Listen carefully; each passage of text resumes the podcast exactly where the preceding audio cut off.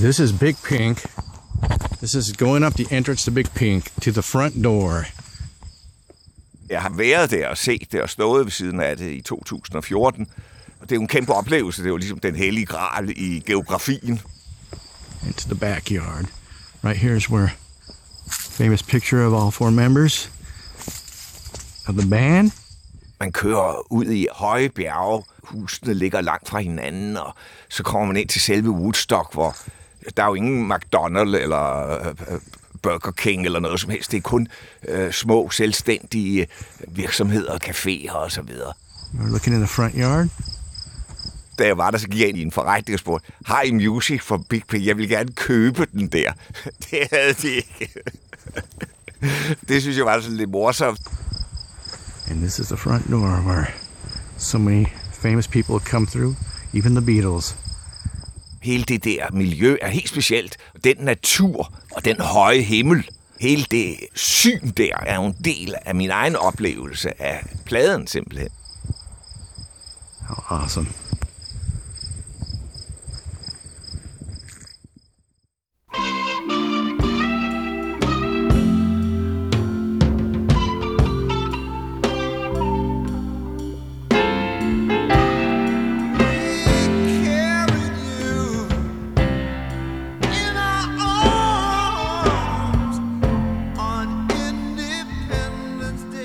Mit navn er Asger Snak. Jeg er forfatter og forlægger.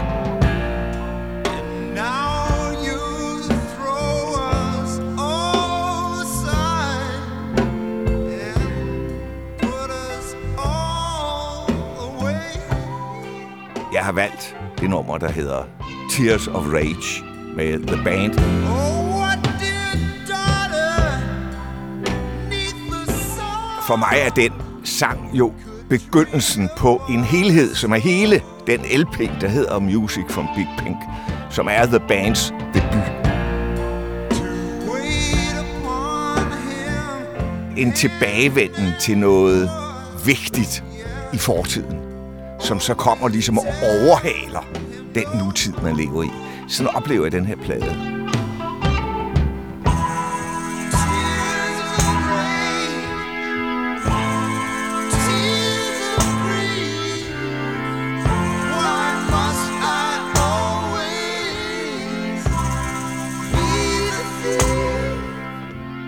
Det er ligesom sådan noget ægte old-time Amerika, men også helt, helt, helt moderne på det tidspunkt, hvor det kommer.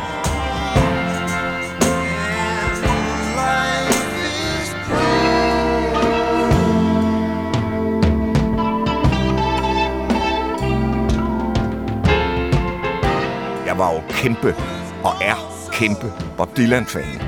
Og uh, The Band var jo oprindeligt Bob Dylans backing group.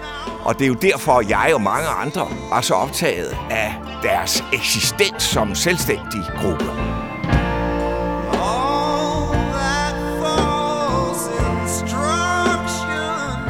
The Band og hele pladen er udtryk for et samarbejde, altså et fællesskab, og knytter sig jo til Woodstock, hvor dette hus, The Pink House, lå og ligger.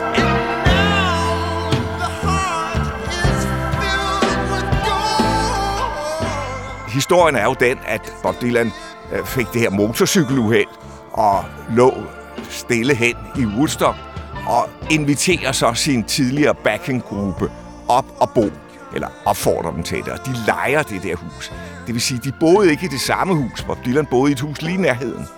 Og øh, hver dag, øh, sådan, når han var vågen, så kørte han over til Big Pink og satte sig ovenpå og sad og skrev øh, tekster og gjorde ved. Og øh, efterhånden som medlemmerne af The Band, de vågnede, så øh, begyndte de at, at spille og improvisere. Og når de havde en sang, så gik de ned i kælderen og indspillede den.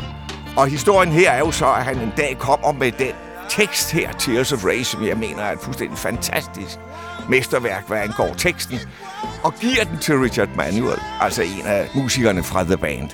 Og øh, de spørger så Richard Manuel, har du noget melodi til denne her? Så det er et samarbejde. Det synes jeg er særlig smukt med det her nummer.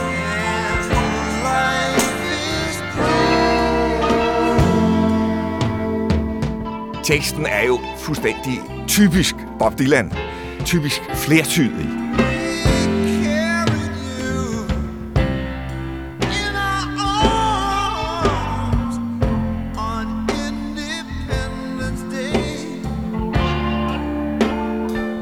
Den kan jo fortolkes og forstås, som om det er en helt enkel sang, hvor det er forældrene, der synger til børnene, ikke? Altså faren til datteren.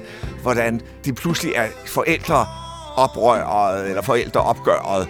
Vendt om i forhold til det, vi ellers kender fra tidens musik, Oh, hvor det jo er den unge generation, der går oprør.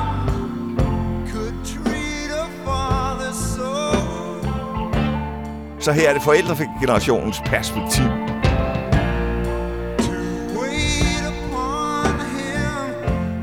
Bob Dylan på det tidspunkt havde jo fået børn, og pludselig var han jo blevet forældre.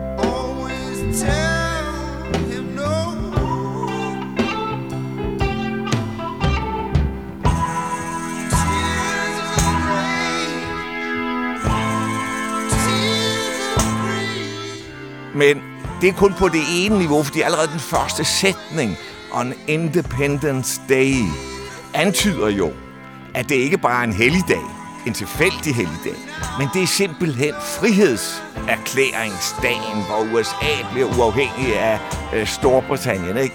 I 1776, så vidt jeg husker. Og derved får den jo et nationalt element, ikke? At man ligesom siger, at det er hele staten, der ligesom har svigtet øh, de idealer, som man øh, grundlagde samfundet på. Og hvad er det for en tid, vi lever i? Det er 67, det er Vietnamkrig. Øh, samfundet er jo fuldstændig splittet i to. Det ligger jo pludselig i sangen.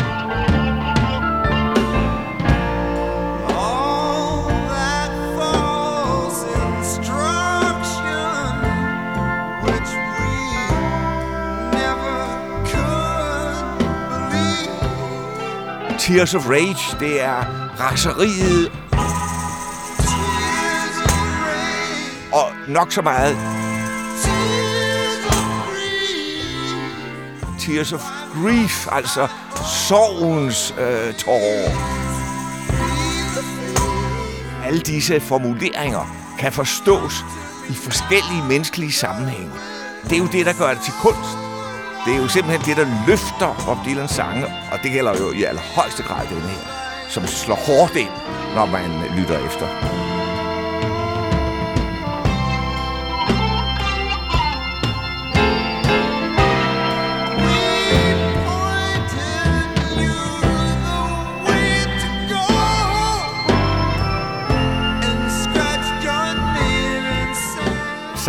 Er jo på en besynderlig måde hævet op over eller ud af tiden.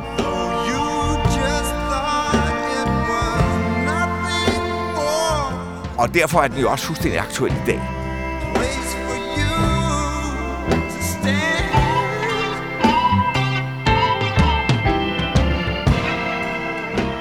når man tænker nærmere efter USA i øjeblikket, Trump og så videre, hele den splittelse i samfundet og de oprindelige idealer, som jo øh, er knyttet til Independence Day.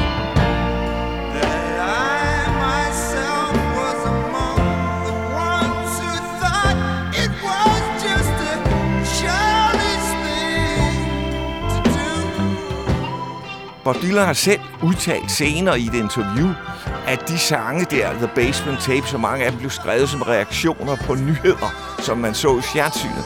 Og den her nævner han, at den havde han skrevet som en reaktion på Kinas første brintbombe.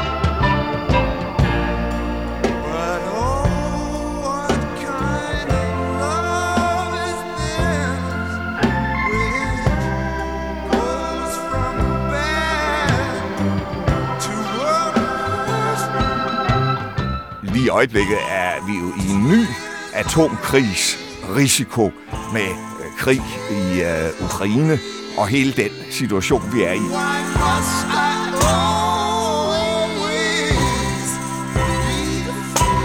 På den måde er den uhyre aktuel.